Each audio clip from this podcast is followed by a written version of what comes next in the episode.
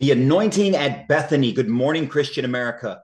In today's passage in the chapter of John, chapter 12, Jesus has just risen Lazarus from the dead. And we're going to talk about what comes immediately after that the drama that ensues, the scandal that takes place, jealousy, greed, they all take place right there in the midst of Jesus just accomplishing this great deed. It's important to understand that Jesus is the answer to the world's problems, but even around Jesus, in that presence, the devil is at work and people are after those that are closest to Christ let us be aware. Let's get into the word of God today. The gospel according to John, chapter 12. We're going to start at verse 1. Good morning, Christian America.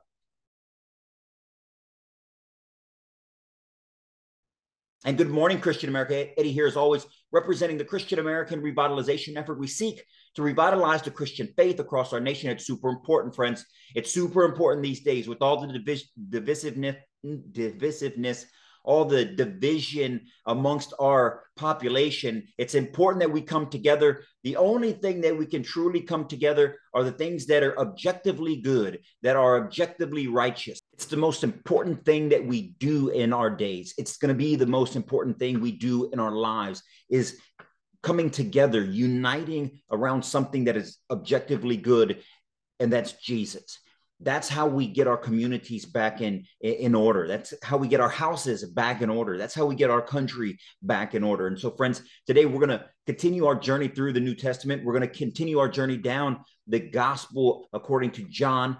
Uh, we're going to start in chapter 12 today. We're going to show it to you and read it to you and explain it to you just like we always do. Uh, just some backstory for those of you who haven't watched this podcast or listened to this podcast in the past.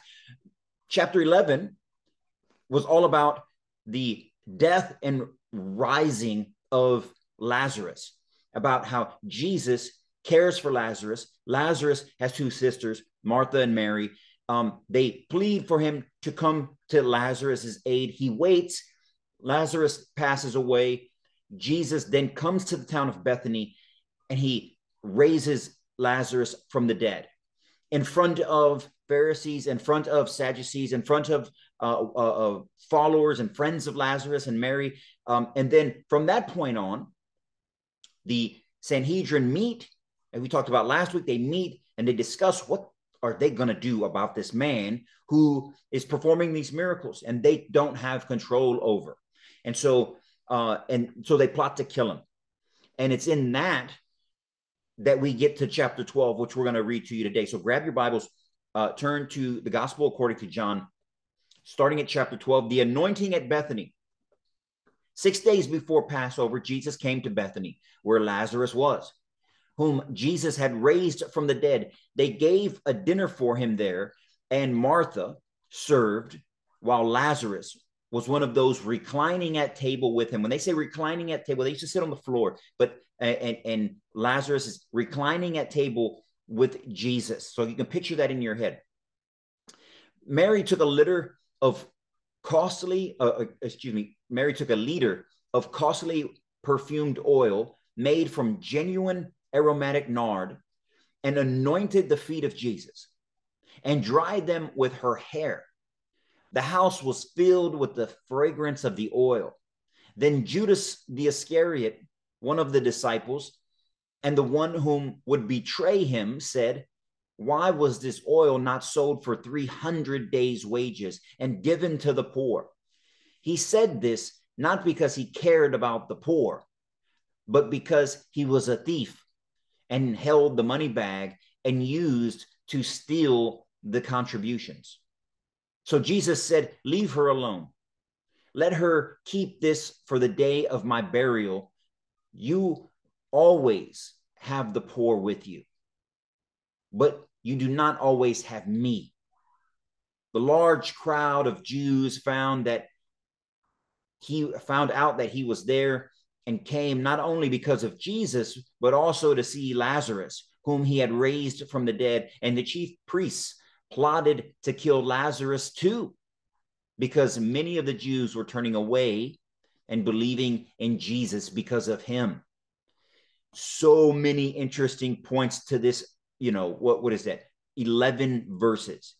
There's so many, there's so much depth into here, so much that we could talk about. We only got so many, so much time. So I want to be respectful. Let's take it from the top. So here is the scenario. It's six days before Passover. Passover is when Jesus is going to go into the into the city of Jerusalem and begin his passion. He's going to run everybody out of the uh, of the temple, all the money changers. He's going to start that process that leads to his passion. He knows that already. He's just raised Lazarus from the dead, and people know that too. And so Mary and Martha, out of their out of their generosity, they they have a dinner for and here they are at the table, reclining, sitting on the floor, eating. Um, it says that that Martha was serving them, and then Mary, Martha's always the servant. Go back to I think John ten, uh, Martha's the one that's anxious. She's the one who's always serving. She's the one who's always trying to to do the work in order to prove herself worthy and Mary is the one that's contemplative. Mary's the one that sits and listens to Jesus. Mary is the one in this case who takes an expensive liter of oil, of perfume oil, and and and, and anoints Jesus's feet with it, recognizing how great he, he is. I mean, he just raised her brother from the dead, and then lowers herself to hit to wash and to anoint his feet and then dry it with her hair super symbolic in the Jewish in, in the Jewish way, in the Jewish tradition. And so here you have Mary given this this example, this great example of how we should be treating Jesus, how we should be revering Jesus, how we should be uh, uh, uh, paying homage to him. And when those who have ulterior motives, recognize someone doing good, what's the first thing they try to do?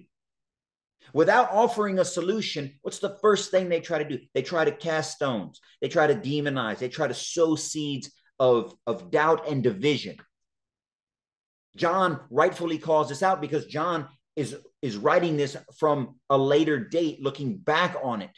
And so he knows that Jesus, uh, that Judas is going to betray Jesus. He knows that Jesus, uh, or excuse me, that Judas is a liar and a thief and takes care of the money bag and he's stealing.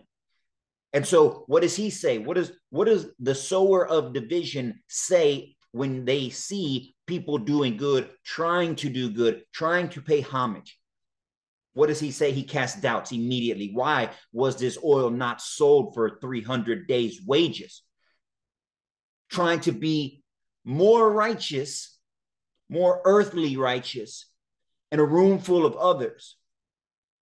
That false virtue that we're so used to seeing in the world today from people online, from the social justice crowd who love to spout words of virtue, but very few of them are willing to get on their hands and knees and anoint the oil of the feet of Christ and sacrificed their stuff, sacrificed their time, sacrificed their money, sacrificed their hair, sacrificed themselves to a higher power, to a higher calling. Judas doesn't do it. And he's the first one to cast stones and sow seeds of doubt into this monumental act that Mary takes place, that Mary uh, enacts here. And what's Jesus' response? Leave her alone. Leave her alone. First, it's none of your business. Leave her alone. He says, let her keep this day for the for the day of my burial. You will always have the poor with you, but you will not always have me with you. That's a that's a difficult phrase for a lot of people looking at the world. Looking at the world and wanting a better place, wanting to help the poor. Jesus recognizes Judas's false humility, his false virtue, and he gives some truth. You will always have the poor with you. Because when you think about it, not no matter how much money the world has, no, no, matter no matter how much property the world has, no matter how many businesses or days' wages that people can afford, there will always be a hierarchy. And there will be a few people at the top of the hierarchy, and the masses of people at the bottom of the hierarchy um, will always be poor relative to the others. And he says, You will always have the poor with you, but you will not always have me with you. So put Jesus over the word, the worldly goods. Put Jesus over your own greed. Put Jesus over your own prosperity. Put Jesus over your own money and possessions. Put Jesus over the trappings of this earth. You will always have that stuff with you, but you will not always have me with you. May, may we always try to have Jesus with us. May we always may, may we always follow his path and seek his work and his goodness. But he knows we're not all going to do it. And he says, You will, you will not always have me with you. It says uh, in, in verse 9 that the large crowd of Jews found out that he was there and came not only for Jesus, not only for Jesus. Isn't that something?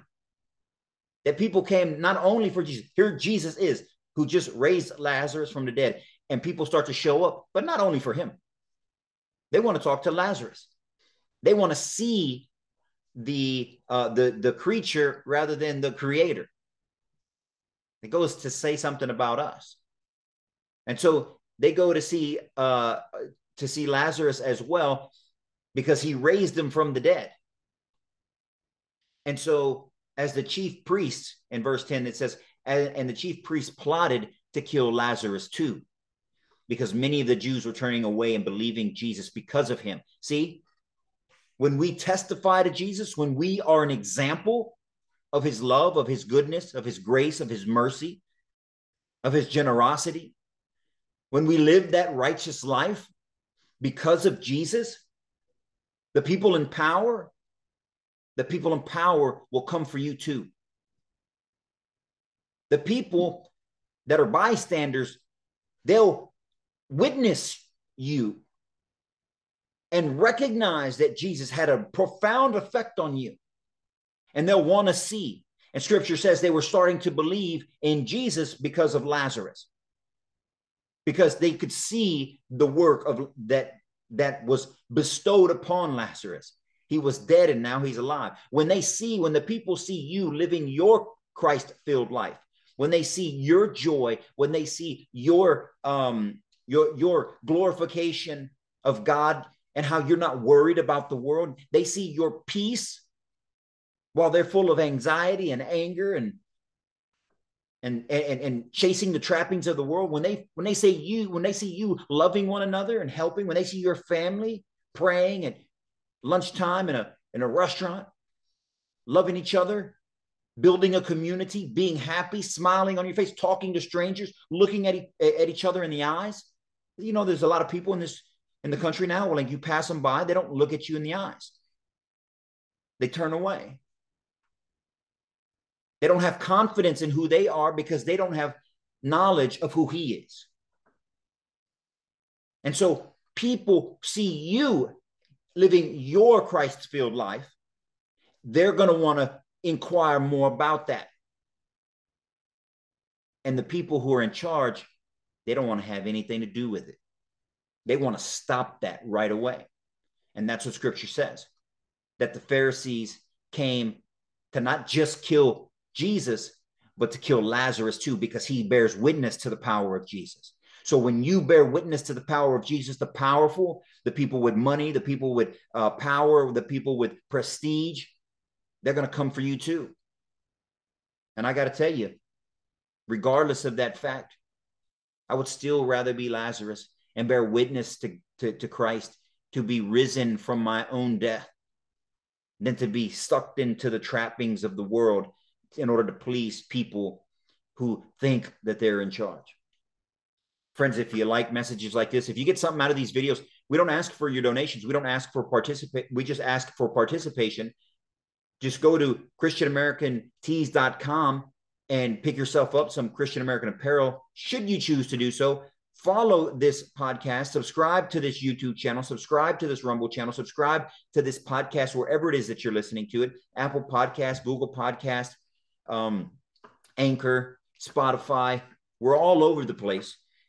there's no place you can donate money because we don't want your money. We want your participation in this effort to rebuild and revitalize the Christian faith across our nation. And with that, friends, until next Monday, you guys stay on fire for Christ. Stay blessed. Good morning, Christian America.